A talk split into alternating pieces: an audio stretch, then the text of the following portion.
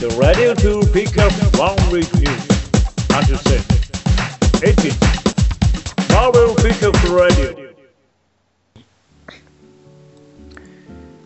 はい、今週もやってまいりました。Marvel Pickup Radio 第ななじゅうに週目です。いっしゅうかんの Marvel の出来事で気になることをピックアップして話していくラジオです。今週はふたりでやっていきます。もちろんね、熊原さんです。はい、熊原でございます。はい。はい、今週もよろしくお願いします。お願いします。はい、久々にね、ふたりね、はい、すいません、時間に遅れてしまいましてね、じゅういちじを大幅に超えるというねすいません、遅刻しました。待ちぼうけですよ。なんかね、もう一人ね、いたりしたら普通にやっちゃうんですけどね、そうですね、普通にふたりだからね、そうね、待ってくれた ね, ね, そういうそういういたずらも今できないからね、悲しいねそうね、先生がそのうち帰ってくるから ね, そう帰ってくるね、時々ね、そのうちルデス君に席を奪われることになるね、回数がどんどん増えていくんでしょうねさあ、じゃあ今週のピックアップニュースやってまいりたいと思います、はいはい、まずはですね、マーベルがシビルオーツーの隊員シビルオーツー X 名を発表しております、はい、えー、いよいよね、えー、もうすぐごがつから開始されるマーベルの、えー、大型クロスオーバーシビルオーツーですねの、えー、イースターキックオフのイベントでですね、えー、X メンのためのシビルオーツーの隊員がですね、マーベルが発表しました。内容はですね、えー、詳細はね、明らかにされてはいないんですけど、全よんかんに及ぶミニシリーズをろくがつから発売される。えー、シビルオーツーにね、X メン側もいよいよ本格参戦。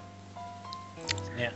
カバーにはね、X メンだけじゃなくてインヒューマンズもね、まあ、登場してるんで、もしかしたらそこら辺とのいざこざがまた浮上してくるのかもしれないですね。X メン内でも何か問題があるかもしれない。シビルウォーツーのためのね、ティザー画像が、えー、毎回毎日のように、えー、公開されてるんですけど、そのうちの一つにね、まあ、ジーン・グレート・フェニックスのねやつも登場してますから、どうなってくるのか楽しみですね。ね、シビルウォーツー。間もなくですからね、えー、そして実写関連はですね、Netflix シリーズ、えー、アイアンフィストのためにシャンチーの登場が噂されております。マジか、えー、マーベルのカンフーマスターといえばね、はい、皆さんご存知シャンチー、シャンチーですけどもね、はい、Netflix オリジナルシリーズのアイアンフィストで登場する噂をですね、えー、ザ・ハッシュタグショーですね、報告しました、えー、シャンチーはですね、せんきゅうひゃくななじゅうさんねんにね登場して エムアイシックス とかヒーローズ・フォー・ハイヤーとかね、はい、そしてもちろんアベンジャーズにも参加して、ね、タイムランズ・アウトとかでも活躍しましたからね。ね、最近ではあれですか、うん、マスター・オブ・カンフー。そうですよ。はい、シークレット・ウォーズのバトル・ワールド・隊員とマスター・オブ・カンフーの主役にもなって、飲んだくれのね、はい、お, おっさんから一国の主になるっていうね、なるほどね、訓練の王になりましたからね。はい、まあ、活躍はね、無防止ですけども。ディアデブルでもね、えー、登場する可能性があります。まあ、シャドーランドとかでもね、コミックでも登場したんでね、まあ、そこら辺とは関わりがね、やっぱ深い人物であるんでね、アイアンフィスト、まあ、カンフー、拳対決をね、見れるんじゃないかと。ライバルなのか、何なのか。ね、そういうところでも、ね、こういう関連したキャラクターが出てくると、なかなかやっぱワクワクしますよね。えー、そしてですね、さらにソニーが映画、はい、ベノムを復活させた可能性が浮上しております。せやろ、これは嘘やろソニーがですね、以前に破棄した映画ベノムがですね、再び復活したとハリウッドリポーターによって報じられました、はい、まあね、やがて公開されるマーベルスタジオの、えー、スパイダーマンとは、まあ、独立するような形になって、はい、でまあ、ダンディ・クーパーがね、新たに脚本を書き上げる模様だと、まあ、ハリウッドリポーターが報告しておりますからね。はい、ま, まあね、どのどのベロムとかね、詳細はね、詳しくはまだまだね、全然出てきてないですけども、はい、本当にソニーがスパイダーマンを投げて、はい、ちょっとベロムだけでも作ってみようかなという気になったのがいいのかね、どうなるのか。そんななんかせこい戦い方するね、やるのかどうなのか。えー、はい。ベノムもくれて当然やろそれはそうですけどねそれはまあおいおいの話でしょうね。まあまだそんなすぐに出るようなキャラクターではないですからね。良いですね。まあ、さらにですね、ドラマエージェント・オブ・シールドシーズンフォーの制作が決定をしております。はい、こっちにはスリーも届いてないというのに。はい。えー、現在ですね、火曜くじより今月からね、シーズンスリーの後半戦が開始されましたエージェント・オブ・シールドですけども、早くもシーズンフォーの制作が決定ということです。はい、まあまだまだね、えー、シーズンスリー前半の内容すら我々知りませんけどね、はいはい、後半どうなっていくのか、はい、注目のエージェント・オブ・シールド、えー、早くね、日本でも見れる日が来ることを願ってます。そして映画関連で言えばロバート・ダウニー・ジュニアが話しますキャプテンアメリカシビル・ウォーはリトル・アイアンマンフォーになる。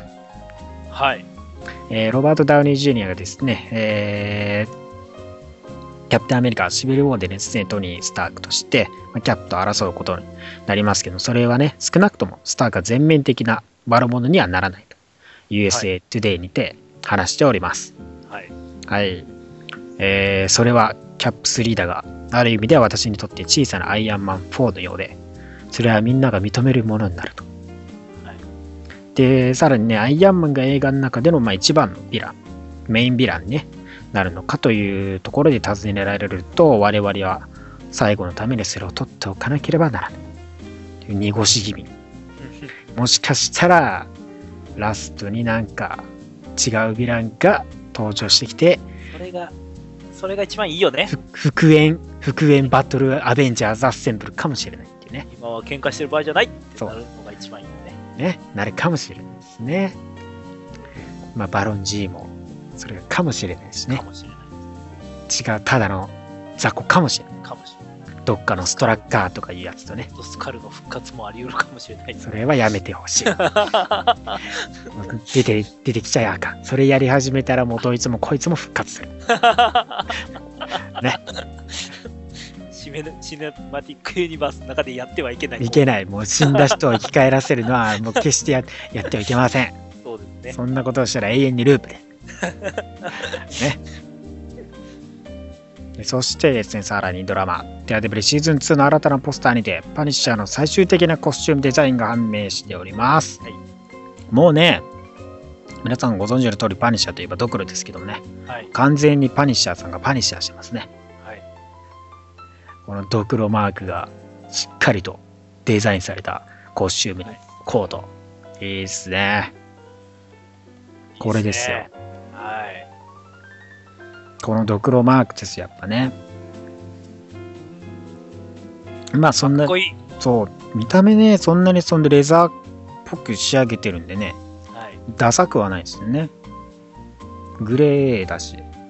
そんな白くて超目立ってます感じじゃないからね。まあね、さらに、えー、トレーラーとしトレーラーつかコマーステレビスポット的なものでもね、さんじゅうびょうの及ぶそれぞれの、えー、コスチュームを着るシーンがね、あ、そんなあるんですか。映像でね公開されてますからね。それらもね、かなりかっこいいですよ。ちゃんとね、資料に載っけてあるんですけどね、ユーアールエル ね。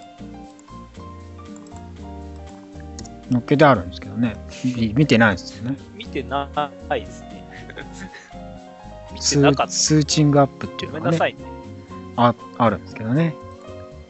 まあ、このね、キャラクターメインさんにんでね、シーズンツー盛り上げていってくれるんでしょうからね。はい、いよいよ来週、配信いっしゅうかんごですから。はい、いよいよ迫ってきてます。ドキドキしてきましたよ。ね。どうなっているのか、今、デアデビルね、シーズンワン振り返ってますけどもね。シーズンワンだけでもやばいですからね。ね、もう、キャラクターがね、増えてきて、もう、名のある人物たちがどんどん出てきますからね、どうなっていくのかですが。こいつ、こいつやったみたいな感じの、どんどん出てきますからね。ねえ。もうね、いつ、マットが裏切られるのか、ヒヤヒヤしてます。ね。誰に裏切られるのか。ああ、いよいよ来週公開となってますから、はい、皆さんもね、見ていってください。はい、ということで、今週のピックアップニュースは以上になります。はい、ありがとうございます。エルピーアール。では続いては今週のクマの気になるトピックス。はい、クマの気になるトピックスでございます。何ですか。今週はですね。そうですね、久々の復活でございます。クマのアニメデートチョイスお、はい、だいろっかいとなりますね、うん、はい、クマのアニメデートチョイスというのはですね、えー、マーベルアニメデートという公式アプリのですね、その中から、うん、あの私クマのが選んだ普段の翻訳や映画で絶対に取り上げないであろう変わったリフを紹介しようじゃないかというコーナーでございます。はいはい、噛まずに言えたかな、ちょっと噛んだかな。噛みましたよあ、噛んだね、思いっきり噛んだ。はい、ということで今週、はい、今週というか、まあ、今回はですね、うん、えー、マーベル ツーインワン というシリーズでございます、うん、このシリーズはね、実はね、はい、初めちょっとこのアニメデートチョイスというコーナーを始めるにあたってですね、うんうん、あの一番初めに実は考えてたコーナーなんですけれども、ちょっとあのネタ的なものが先行してしまったのでまあそうですねちょっとやしばらくやってなかった。ネタネタに次ぐネタでしたからね。ネタに次ぐ、まあ、ネタが大好きなんで基本的にネタを選ぶんですよ。そうですね、うん、というわけで、えー、っと今回はマーベル ツーインワン、 まあ正直これもネタではあるんですけどまあそうなりますよね、はい。実はですね、えー、このシリーズはですね、はい、結構、うん、あのー、長いシリーズではありまして、あのーえーとね、せんきゅうひゃくななじゅうよねんから始まっているシリーズでございます、うん、ね、懐かしいシリーズですよね、はい、名前の ツーインワン という名前の通りですね、コンセプトはヒーローふたりが、うん、えー、クロスオーバーしますよ、うん、っていうような内容の、えー、ものでございましてですね、ふたりでひとりだって感じですよね。で、ふたりで戦うよっていう感じ、僕らはふたりでひとり。例えばですね、まあ、シング&ザ・デスロックと、うん、シング&ザ・キャプテン・アメリカ、おシング&ザ・ガーディアン・オブ・ザ・ギャラクシー、ほう、まあね、シング誌であれ、ま、マーベルツーあれってマーベル、マーベルあれ、はい、あのー、全部シングが出てます。シングと誰かですそうなんですよね、これね実はねこれね、面白いんです。これね、タイトルだけ見たらね、うん、あ、なんか毎回違うヒーローが戦うのかなと一緒ね思いつつシング誌です、これはそうシング ツーインワン でいいじゃねえかっていうレベルでシングですよね。そうそうそう、それが面白くて紹介したくてタイトル詐欺ですよね、ある意味ね。そうですね、はい。まあ、あのキャップとあとマンシングに至ってはにかいずつ出ますキャップ&じゃあシング&ザキャプテンアメリカとシング&ザマンシングはにかいあります他にも多分何人かにかいあるんちゃうかなっていう感じですけど、まあそうですね、はい、全タイトル出てるわけではないですからね。まあ今回はですね、その中でも一つだけちょっと紹介しようかなと思うんですけど、えー、その中のごじゅう号ですね、シャープごじゅう、うん、えーこの記念号、ごじゅっしゅうねん記念、ごじゅっかい記念、ごじゅっかい記念ってまさか、はい、ああまさかこの回、はい、シンクの、うん、えー、相方になるのは、相方というか、まあ、相手になるのは誰だと思いますか？へ、はい、えー、記念号なんです。記念号で記念号でしょ、はい、ってことはえーシーシングかな。ああ、惜しいな。あれ普通にかすっとんな、こいつ。あれいや、シーシングっていうか、あの、あれやろ、し、何だっけあ、そいつはあれやろ、まあ、後々に、あれやんか、エフエフ で普通に出てくるやつじゃないか。あれは着ぐるみなな、着ぐるみな。そうそう。違う。えっ、ー、とね、まあ、ごじゅうご記念の、えー、シングの相手はね、うん、シングです。え何を言ってるかわからないだろうがちょっと何言ってるのかわからない、はい、えー、このごじゅう号のタイトルは、えー、ザ・シング・バトルス・シングです。ほう、シングとシングの戦いえシングがふたり出てくるってことですか、はい、じゃあじゃあちょっと中身をちょっと見ていきましょう。はあ、ちょっとこの号ですね、あのリードが、まあ、ミスター・ファンタスティックですね、リード・リチャーズが、うん、シングこと、えー、ベンのね、ベン・グリムの体を調べることから始まります。うん、まあまあ、もちろん、えーえー、この体になってから、シングの体になってからもうしばらく経つんですけれども、うん、えー、まあ、調査しているうち、まあ、シングは絶えずちょっと体が変化しているということを、えー、分かり始めるんですね。遅いですね。そうなんですよ。まあまあ、常にね、まあ、今でも常に変化していると。うん、で、えー、もしシングになり始めの頃なら、うん、もしや体が治せたかもしれない。ああ、最初の状態なら。そうそうそう。ああ。ってことが分かるわけです。はい。それを分かったところで今はもう完全にシックになってしまっているんで無理ですよ、うん、という話なんですけれども。そうですね。はい。ま、シング、そこでちょっと思うわけです。お。で、まあちょっとリードに無断で勝手に行動し始めるんですけど。お。その頃、まあ、ごめんなさい、ちょっと事の経緯は分かんないですけど、ドクター・ドゥームからあのタイムマシンもらってまして。ああ、なるほどね、はい。タイムマシンといえばドクター・ドゥームからかっぱらったっていうのが有名な話ですよね。はい、例のウルトロンの時もそうですけどね。はい、よくかっぱらわれますね。まあ、それを使いましてですね。はい、昔の、えー、世界を飛び立つわけでございます。おお、行っちゃいました。まあ、昔のリードが。ロケットで宇宙から帰ってきたリードたちがね、うん、帰ってきたあの頃へということで行くわけですよ。まあそれで、まあ、自分のアパートにたどり着くわけですね、うん、昔住んでたアパートです、うん、今はねもうあのー、あれですからラクスタービルディングに住んでますから。そうですね、はい、昔のアパートにたどり着くわけです、うん、そこでおい化け物野郎こっちを向きやがれと言って振り向いたら、はい、はい、全く同じ顔がいるわけです、ね。はい、あれってなんだてめえこの野郎となんだお前俺と同じ顔してんじゃねえか。そうでもねこの頃のシングね、はい、ちょっとね岩の質感がちょっと違う。ああ、ちょっとあれですよね、まだ唐揚げの時ですよね。そうですね、唐揚げですね。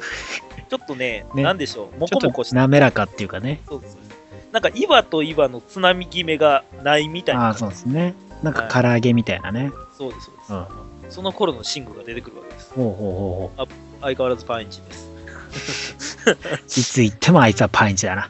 そうです。でまあそれを、まあ、言うたらその頃のシングを助けに来る形で、うんうん、まあえー、過去に渡ったわけですけれども、うん、まあ、いきなり喧嘩越しなわけですよもう、うん、で、ま、お前ちょっと俺の話聞いてくれよ。おう、俺はお前の何なんだよ、俺はシングだ、うん、化け物め相手になってやるっていう形で戦いになってしまいます。話を聞かないバカだね。やっぱバカだね。バカとバカが合うとね喧嘩になりますね。ね、はい、そうですね、話が通じないですからね、えー、その戦いはね同じレベルの上でしか成立しないですからね。ね、はい、そうです、はい、喧嘩になるわけですね、はい、まあもちろん お, お互いね同じ能力なので負けず劣らずの、うん、まあ、攻防がありまして、いきなりちょっと、あのー、昔シングに殴られて、うん、えー、車の中に突っ込まれて、えー、と車で丸められて鉄の塊の中に顔だけ出てるシングとか、ね、なんだそれ、そんな状態になったりとか、まあえー、水道管で水をなんかむちゃくちゃ放射されるんですけど、うん、はい、あのーその水道管ごと投げられる。なるほどね。なんかわけとわからないもう力任せの戦いがいろいろなね方法でね。で、まああの 現, 現代のシングの方がですね、うん、えーまあ、ロードローラーをですね片手で持ち上げてですね、はい、ほう、お前これでぶっ飛ばしてやるって言って持ち上げるんですけど、ほう、まあ、頭悪いなりに少し気づいたんですよ。おう、あかん、ここで倒したら、うん、俺死んでまうやんって気づくんですよね。おう、あかんやんって、俺自分殺してまうやんってなったわけです。おう、はい、いやまあじゃあ車を使うのはやめてガチで殴り合って気絶させようとしてなんだそれ。まあお決まりのあれですね、 It's covering time ですね、はい、はい、殴り抜けてちゃんと気絶させる、うん、っていう状態にやっとのことを追い込むわけです。まあこれの間の戦いがまあじゅうページぐらいガーッと戦ってるんですけど、はい、はい、ようやくちょっと気絶させることに成功しまして、まあその気絶した、えー、昔のシング、うん、まあ、その、えー、薬を与えるわけですね。まあ現代から持ってきた薬を与えると、うん、みるみるうちに元の姿、人間体に戻るわけです。お、はい、あ、よかった、これで人間に 戻る戻すことができた、お安心するわけです。この後、まあ、俺も戻る、ね、現代に戻る。そしたらもう、あのタイムなんちゅうのなんちゅうたいのタイムパラドックスパラドックスタイムパラドックスが起きて、うん、自分も人間に戻ってるはず、うん、戻ってきても、うん、何も変わっていませんでしたでしょうねまたまた新たなアースを作ったんですねそうでございますはい、はいあのはい、それはリードにその話をするとね、うん、それは多分別世界の弁なんだよ諭されてしまいます。お前お前とまた時間が変わって新たな世界だよはいそれは今のお前ではないよ。そうです。また新たなアースが出てきちゃうんですねはいめでたしめでたし。それに気づかず自分が元に戻ってると思ってどうだい俺のルックスかっこいいだろみたいなことを言い出すわけでなんだそれ鏡一遍見とこいむしろ手だけでも見とこい。その後普通にあの鏡見て、うん戻ってないやんって言い出すんですけどああ確かにバカですね。ほんとシングさんは愛すべき筋肉バカですね、まあ、という話が記念ごじゅうなるほどね面白かった。まあこれ実はですねあの、うん、ひゃくごうまで続く長い話なんですねこのマーベルツーインワン結構長いですからね。そうですね、うん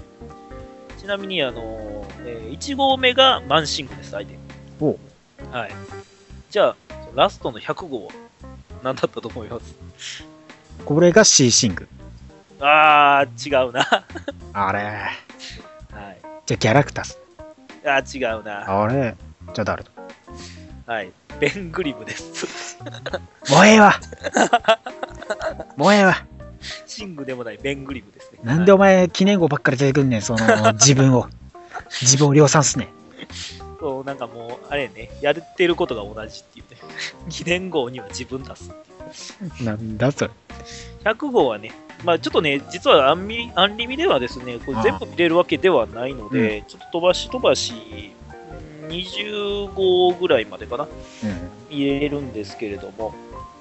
えーまあ、これもちょっといろんな、えー、ものが見えますんで、そうですね、デスロックであったりとか、ジャイアントマン、うんうん、先ほど言ったマンシングであったりとか、あんま知らんやつとかね、ツンドラとかね、あ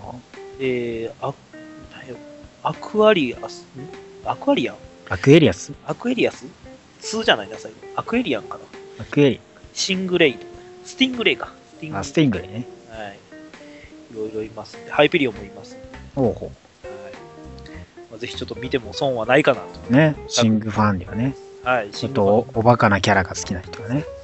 いいかもしれない。いやでもシング嫌いな人はいないと。いないです。ね、基本的に愛すべきバカですからね。すぐ物壊しちゃったりね、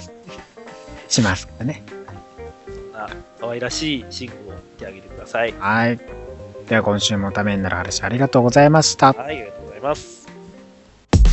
Marvel Pickup Radio。では続いては今週のレフレビューです、えー、さあね、えー、先週から続いておりますアベンジャーズスタンドオフのタイムですね、はい、本編始まっておりますけどもスタンドオフのパートツーにあたりますか、はい、まずは、えー、エージェントオブシールドさんかんですね、はいはい、もうねもちろんねこのエージェント・オブ・シールドといえば今ドラマでもやってるキャラクターたちがまあ一度に返してまあ冒険する話ですけども、はい、まあねコールソンもね、えー、ちゃんとコミックの世界でもね登場してますけど、はい、まあ、えー、プリーズ&キル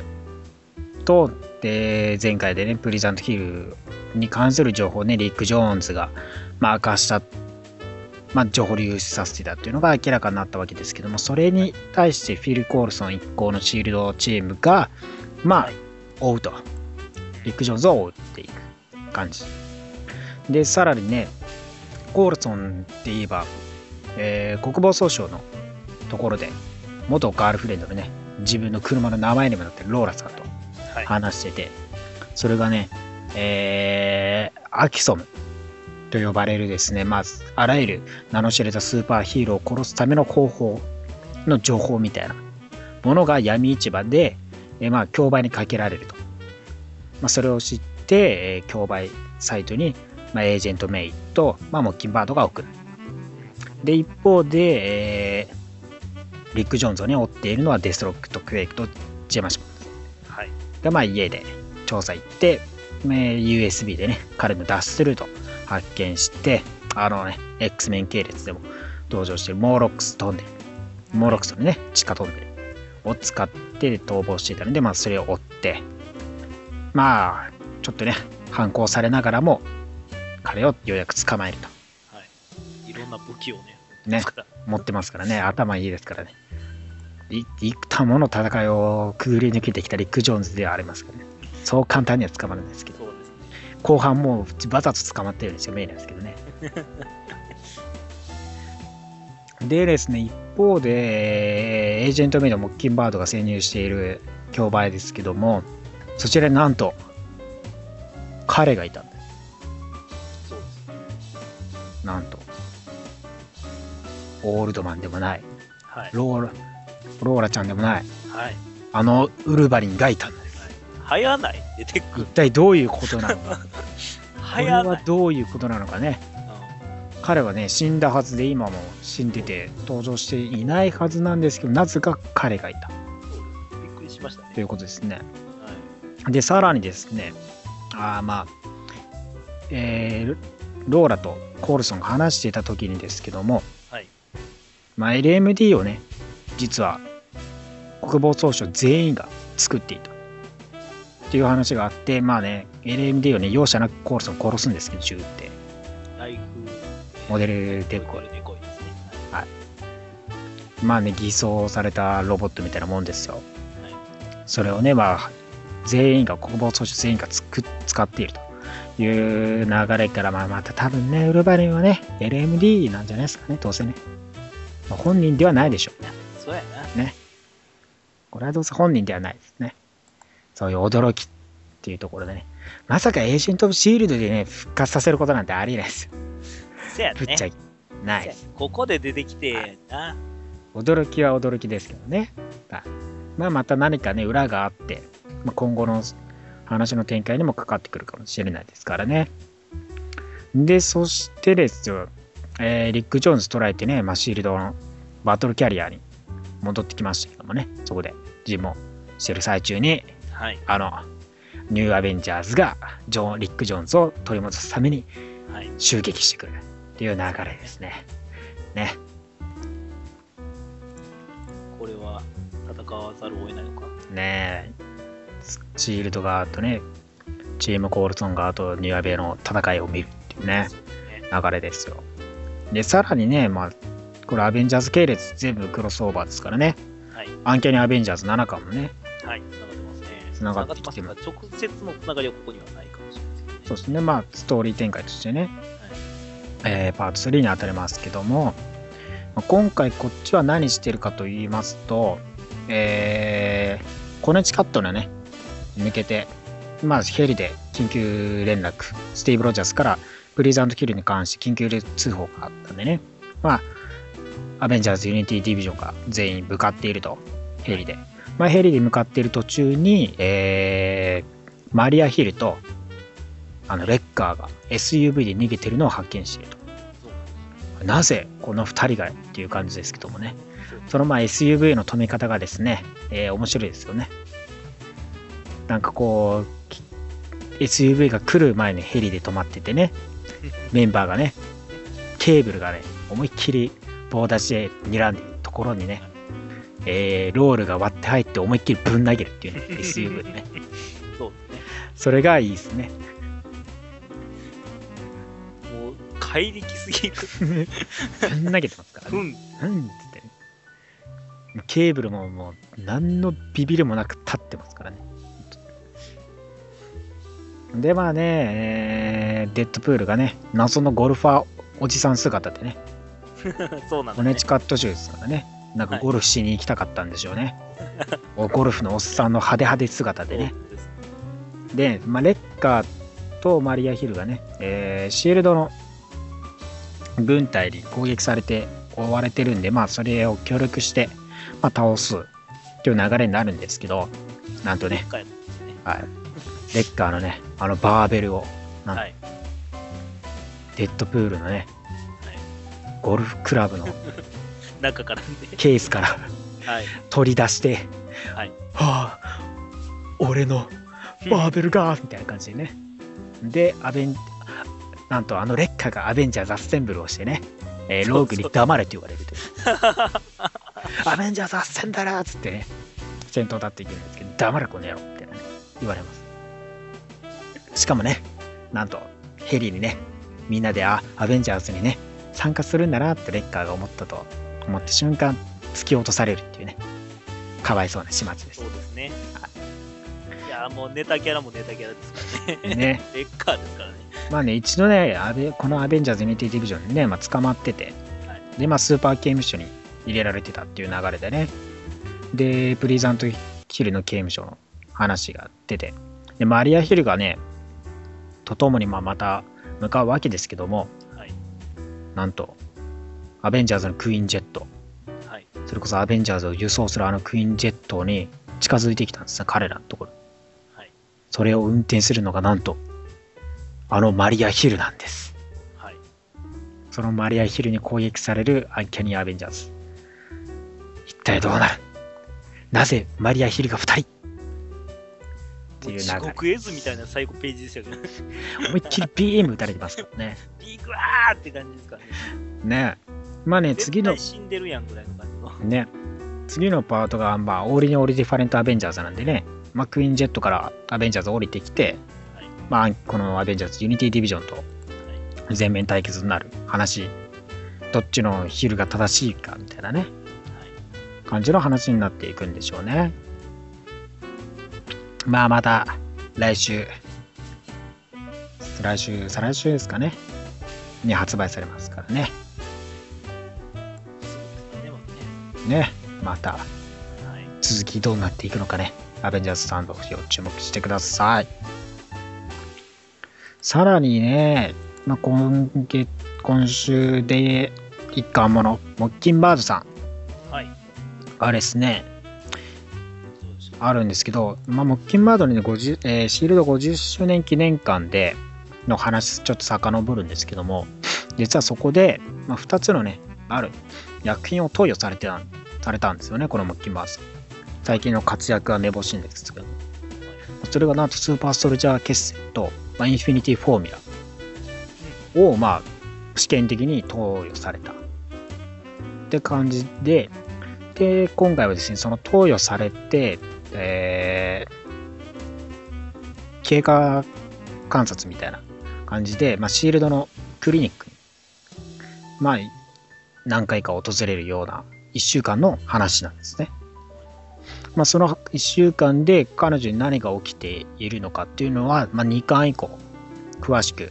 話されていくんですけども、まあ、いちにち、まあ、何日何日っていっしゅうかん過ぎる過程が描かれるんですけど、これがまたね、えー、血清精神状態が大丈夫かっていう感じの話なんですけども、マジですか？はい、いきなり危ないです。なんかね、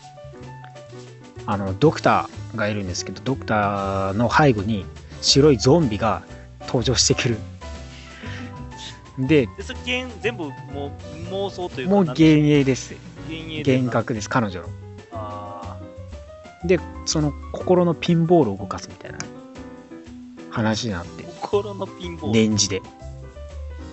とよくわかんない、ちょっとねその経過観察がねちょっとね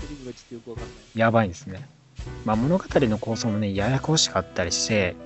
変なねトゲトゲしいパンクファッションしてたりとか、結構ね謎な部分も多いんですよ。今ちょっと試し読みのページを見てますけど、確かに謎のゾンビ軍団が、そうなんです、謎のゾンビ軍団に最終的になんかねはこう暴れ出しちゃうみたいな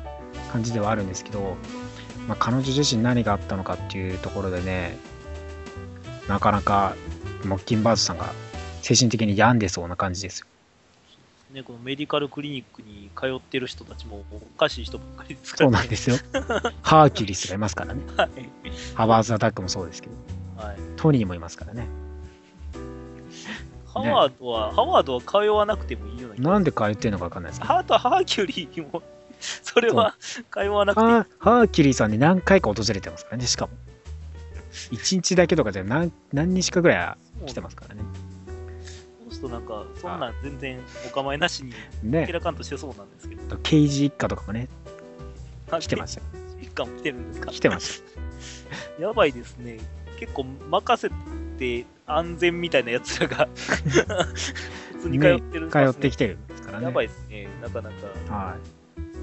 い、もうキンバード自身最近本当はアメスパとかそれこそシールドにも出てるし、いろんなとこ出てるんですけどもね、今回やばいっていうね。まあね、にかんのカバーでもね、あのなんかパンク姿の、ね、レザースーツ着てますけどね、はい。まあ、ランスハンターもね、ランスハンターともその恋愛関係になったりしてましたからね、そこら辺の話も掘り下げられるかもしれないですからね、ドラマのフィーチャーしたような形もね。はい、まあ、ボビーが好きな方は読んでください、はい、うん。そしてビジョンごかん、はい、もうね今回どうですか。いやもうちょっと暴れてほしいですけどいやでもねなかなかもうなかなかもうやばいです。もうお母さん、ね、バージニアさんやばいっすよ。そうですね、もう、もう極限状態にはなってる。精神的に完全に追い詰められてますね。もう、もう家族に見せてしまいましたからね、ちょっと狂気の部分をね。ねえ、同じ言葉話し合わないと話し合わないと話し合わないと話し合わないとってずっと言ってますからね。もうテーブルが粉々ですからねいきなり私たちは普通って全ては普通っつってバーンってぶっ壊すからすべてはスーッつってバーンってぶっ壊して、子供ふたりドン引きですよ。ドン引きでしょ、そりゃそうでしょ。お母さんいきなりテーブルぶっ潰したら、ね、そりゃびっくりするでしょ。ね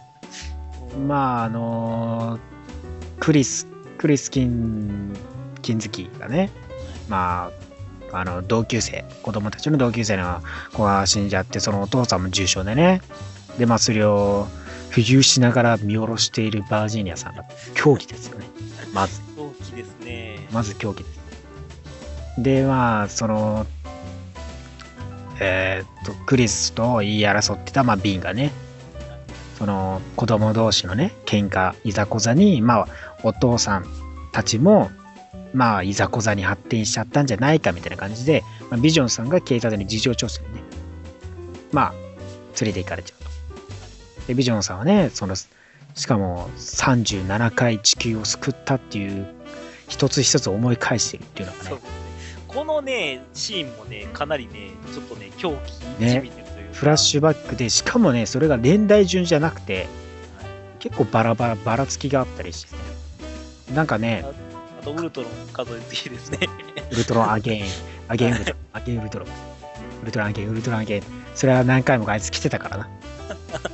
そら来てるわみたいな。しかもそれがまたバラバラの順序で、なんかね人間な感情を捨てたっていうビジョンのアベンジャーズゼロ感での話だったんですけど、はい、割とやっぱまたどっかしら残ってるんでしょうね。そうですね、ロボット的な記憶の出し方ではなかったですね。どういう順番ですかね。そこら辺がだからまたなんかねちょっと狂気じみてるというか、私はななじゅうさんかいさんじゅうななかい地球を救った数えながらね、えー、マッドリンという警察官にね、まあ、事情聴取されてて、結局帰ってくるんですけどもね、その間に机をぶっ壊してバージニさんの机をぶっ壊して、はい、平静を保つために椅子にずっと座ってるっていうね。そうですね、もう狂気じみててやばいっす。それは娘で、ね、死んでしまった同級生のアルバムを抱きしめて方針ね、やばいですよ。この過程やばいですね。これはやばいです。でもね、一応次回最初のストーリーでは完結をねするわけですけども、それまた家燃えてますからね。家燃えてる前でキスしてる、ね、キスしてるふたりカバーですからね。完全になる、はい、完全にそういう感じでしょ。早く、 早くこれが見たいです。早くもうね早く見たいです。もうこの過程終わりですよ。もう過程終わりです。そうですね、解散会ですね、はい、解散会の後にスカーレットウィッチですからね完全に解散する匂いしか し, しないです ね, ないですね、はいはい、っていう流れが気になるストーリーですよ、はい、いやマジでね面白い、絶対マジで面白いから、そうあのね、後悔させない。これね、あのもう英語読めないとかそんなんどうでもいいです。そうそうそう、あの見てください。絵の怖さとで十分伝わると、はい、十分伝わる。この狂気感、ビジョンの狂気と、ね、その妻の普通普通の妻っぽい感じを出しつつの狂気、そのギャップがまたやばいですから。そうそうそう、いい奥さん感出してるのに裏で人殺しちゃってましたっていう流れがもうやばいですから。これはカサスですから、本当読んでいて。カサス×アメコミってすごいな、えー、すごいですね。さあ、そして来週はね、いよいよエクストラオーディナリー X メン発刊からアポカリプスウォース、はい、開始、えー。そしてインターナショナルアイアンマンがね、はい、いっかんが発売されるんでね、そこら辺がめぼしい感じじゃないでしょうかね。はい、ということで今週のリーフレビューは以上になります。はい、ありがとうございます。 エルティーアー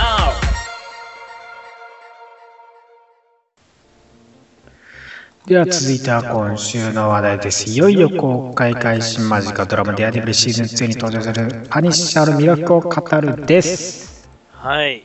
はい、パニッシャーですね。ねえ、いよいよもうメイン主役級としてデアデビルシーズンツーに登場するパニッシャーさん、もうアートからトレーラーからもうビンビンすごいやばい感が伝わってきてますけど、もうパニッシャーはねずっとコミックでもれもうやり続けてますからね。そうですね、本当にリランチしてずっともう断るごとにやってたりマックシリーズやったりしてますけど、もうね、歴史が本当長いキャラクターですよ。一定のファンは必ずといますよね。いますよね。でずっとねこれだけ途切、まあ、途切れても本当に販売し続けてるっていうのは、ね、なかなかないですからね、はい、意外キャラクターでもね本当優遇されてるキャラクターですからね、まあ、トレンドマークのねドクロさん、はい、ドクロマークって貼り付けて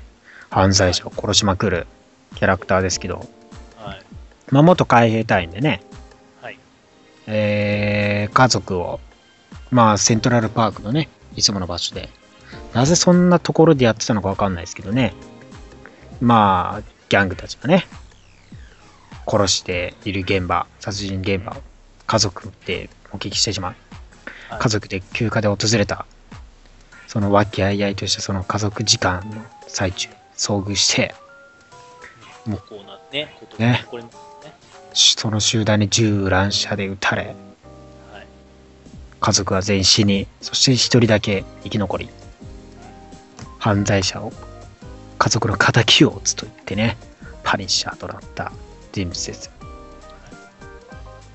い、おそらくそういうヒーローって結構日本でも多分いっぱいいると思うんですけど、そうね、なんか元祖と言えるものやとは思いますよ、多分家族そうされてっていうのがね復讐のために、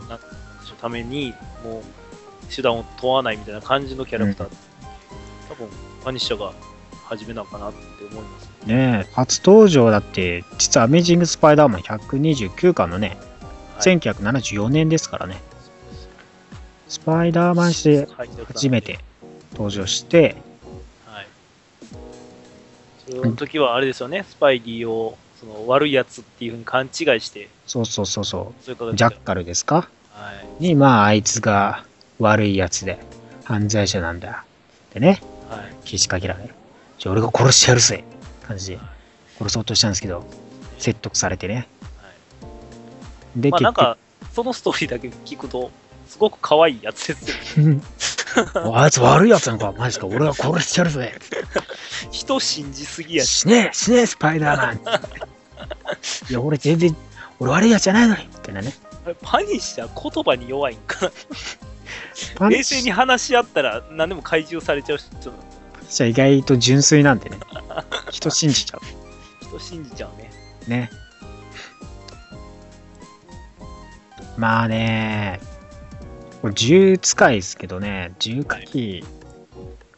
何持たしてもでも強いんですよ。もうそうなんですよね。基本的にそのもう一通りの武器全部使いこなしてる感がある。そう、一通りの武器何でも使いこなしますからね。ね、傭兵みたいな感じでね。そうですね。海兵隊員って万能だよね。いやまあ実際の海兵隊員がどこまで万能か知らんけど、海兵隊員って言えばなんか何でもできちゃうみたいな感じで万能だよね。みんな海兵隊に入ろうみたいな感じに。携帯やからってそういうことはないとは思う、うん、まあまあそれは多分パニッシャー自身のそのスペックが高いよね。まあね、そうなんですよね。まあいろんなヒーローと戦ってきましたよね彼はね。キャプテンアメリカもそうですし、はい、今回のデアデビルもそうですよ。デアデビルとは何回も戦ってますからね、ほんとね。ヘルズキッチン守る、人殺しは許さないっていう流れでもね、思いっきり人殺してるやつですからね。そうですね、うん、彼が殺してる人数はかなり普通にヴィラン超えてますからね。結構ね、ヴィランの殺人数と比べたら結構そこらのヴィランよりは平気で殺してますからね、本当ね。なんか何やったら雑魚のヴィランがなんか何人か集まって、俺ヴィランに、ヴィランじゃないわ、パニッシャーにごかい殺されたことがあるとか言い出しそうなぐらい、あ、死んでるやついますからね。あー、バカってね。ことあることに復活して殺されてるやつ。そうそうそう。ねえ。でも初めてのね、その、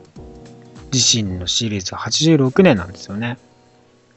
で意外とじゅうにねんくらい、その、そうなんですね。結構そう、いろんなサブキャラクター、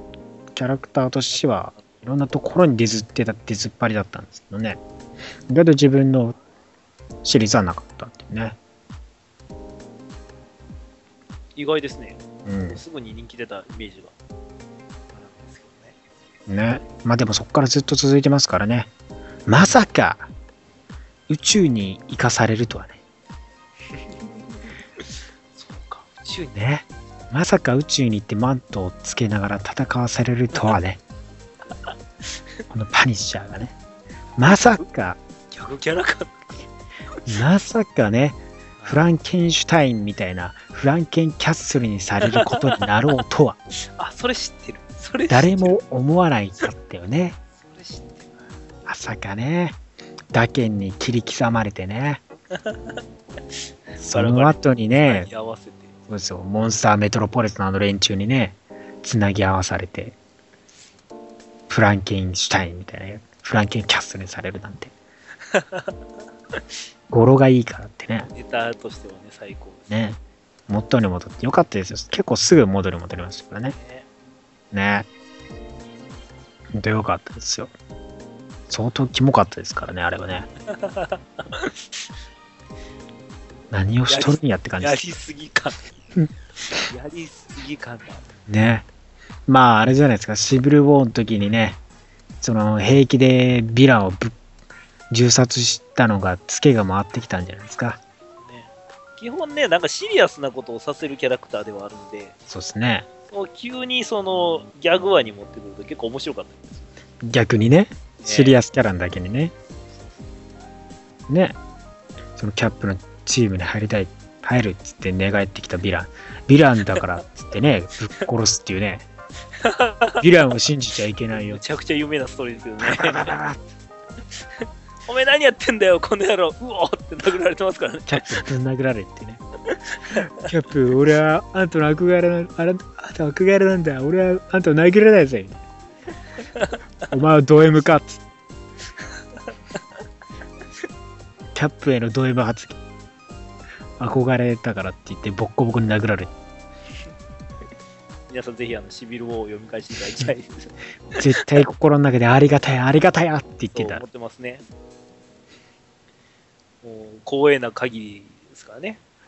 大ファンですからね。キャップもっと殴って。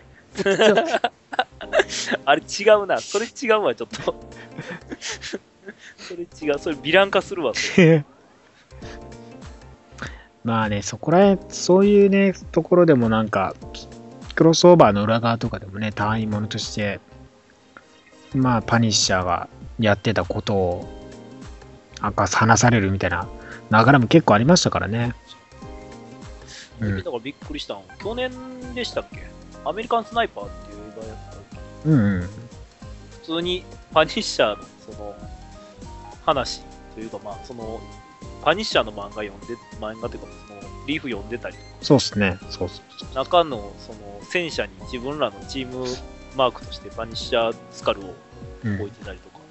うん、結構してたんで、そうですね、すごいパニッシャーってやっぱすごいね、すごいキャラクターにこんなね、ね、有名な映画にも出てくるぐらい、うん、浸透してるもんやねんなと思いましたけど ね, ね映画は計さんかいやってますけどね、ですね、どれも泣かず飛ばずでしたけど確かにパッとしない。ウォーゾーンズはまあまだ面白かったと思いますけど、ね、まだね、パニッシャーの中でもね、はい、あと最近で印象的なのといえばね、ラストデイズとかね、シークレットウォーズいっかんでヴィランドをね感染して喜んでるスーパーヴィランたちを惨殺するっていうねそうです ね, ね全員そこにいた連中をぶっ殺すっていうのがまたねパニッシャーらしいですね。でその後にまたハウリングコマンドーズから助けを求められて人質に取られてる人をね助けに行くっていった中で、最後のその世界が終わる瞬間まで自分の仕事を全うして死んでいくっていうのがね、まあパニッシャーのパニッシャーたるゆえんでしょうね、それはね、ね、最後までテロリストと戦って死んでいくっていうのがね、まあねパニッシャーがねこういうキャラクターですからね、ほんとね、何やらしてもなんか人の人から殴られ誹謗中傷される。そうですね、だから結局のところ正義とは何なのかって結局そ, そうですよ ね, そううね体現させるキャラクターですよね。そのヒーローとは正直言い難いようなね、うん、キャラクターではあるんですけど、まあ、完全に支援なんで、そう、だからそれこそねキャップとの対比とかもそうですしね、デアデビルとの対比とかもそうですよ。殺せないデアデビルが弱いのか、殺せない殺さないことが正しいのか、むしろ殺した方がいいのか、犯罪者が犯罪を犯すんだったらそれを犯罪を犯させる犯したやつはもうね無用に殺してしまった方がいいのかっていうね、難しいところでね。ねえ、まあだからヴィランもそうじゃないですか、犯罪を犯しててね。そうなんです、だから結局のとこ殺してしまったらそいつらと同じなんだよっていうところもあるんですよ、うん、でもそのそいつを殺さなかったら次やった時に 何, 何人殺すかわからないしねっていうね、野放しにしてたらまた人を殺すかもしれないし、犠牲者が増えるんだったら今こいつを殺してしまった方がいいんじゃないかっていう方にも行くわけですからね。まあだからそういう問いを投げかけてくるようなキャラクターでやっぱ使われることが多いですからね。まあどっちにしろその神様には顔向けできない存在ではあります。そうですよね。殺してはいますからね、やっぱね。まあ結局悪者だからって言って殺すべきなのかっていう話ですよね。現実と倫理との狭間で生きるヒーロー。ね。それを全うしていくね、この男気というのがまた人気の秘訣なんでしょうね。そうですね。で、たまにね、ネタにされてね、そうですね、宇宙に行かされたりね、フランケンシュタインにされたり ね, ね、っていうのがね、また愛らしいんでしょうね。そうですね、まあ、ヒーロー全員ぶっ殺した時もありましたね。あ、そうですね。はい。キルズ・ユニバースでね、そうですね、もう全員殺、ヒーローなんか全員殺してしまえんだよ。ヒロがやるから俺の家族だっつってね、そうですね、殺したこともありますからね。まあパニッシャーさんがいよいよ エムシーユー にやってくるっていうことで大注目になってきますから、デアデビルドラマシーズンツー、はい、来週いっしゅうかんごに、あ、もうねほんと配信いよいよです。早もう早いね、こう思うと、そう、もうすぐですよ、うん、いよいよ配信もどんな活躍してくれてもどんな終わりが見れるのかね。ほんまに本当に今回は短く感じるだろうね。相当内容が盛りに盛られて、そうやろな、もう早く早くねつどんどんどんどん作ってほしいですけどね。もうシーズンよん、シーズンよんじゃない、シーズンさん、よん、ご、ご。いや、その前にあれや、ディフェンダーズなんとか、ディフェンダーズもあるから、ね、ディフェンダーズをなんとかしてね、アイ、アイアンフィスト早くして、そうですね、はい、パニッシャーの単独とかもねやってほしいですからね。うん、パニッシャーの単独できるよな、普通に普通にできると思いますからね。じっくり描いてね。いやー、どんなストーリーになっていくのかね、本当に注目ですから、来週 Netflix ちゃんと契約して見てください。はい、ということで今週のラジオは以上になりますけども、何か言い残したことございますか？そうですね、実はしちがつのとおかに神戸でですね、まあ、前言うてたと思うんですけど、新しい、うんバーシールドというアメコミと映画の、うん、コンセプトバーっていうのができましたので、うんうん、そうですね、ちょっと今度行ってこようかなと思っております。また、はい、ルデスクに先越されたんですけどね。なるほどね、また報告してくれるんでしょうね。そうですね、僕もちょっと取材っていう形で、あのーうん、お話しするっていうの先にお約束取ってますので、うんうん、またちょっとお邪魔して、はい、それをまあちょっと報告としてまたあの伝えさせていただこうと思います、ね。はい、お願いします。はい、はい、ということで今週は以上です。バイバーイ。はい、バイバイ。アッセンブル。来週もラジオの前にアッセンブル。アッセンブル。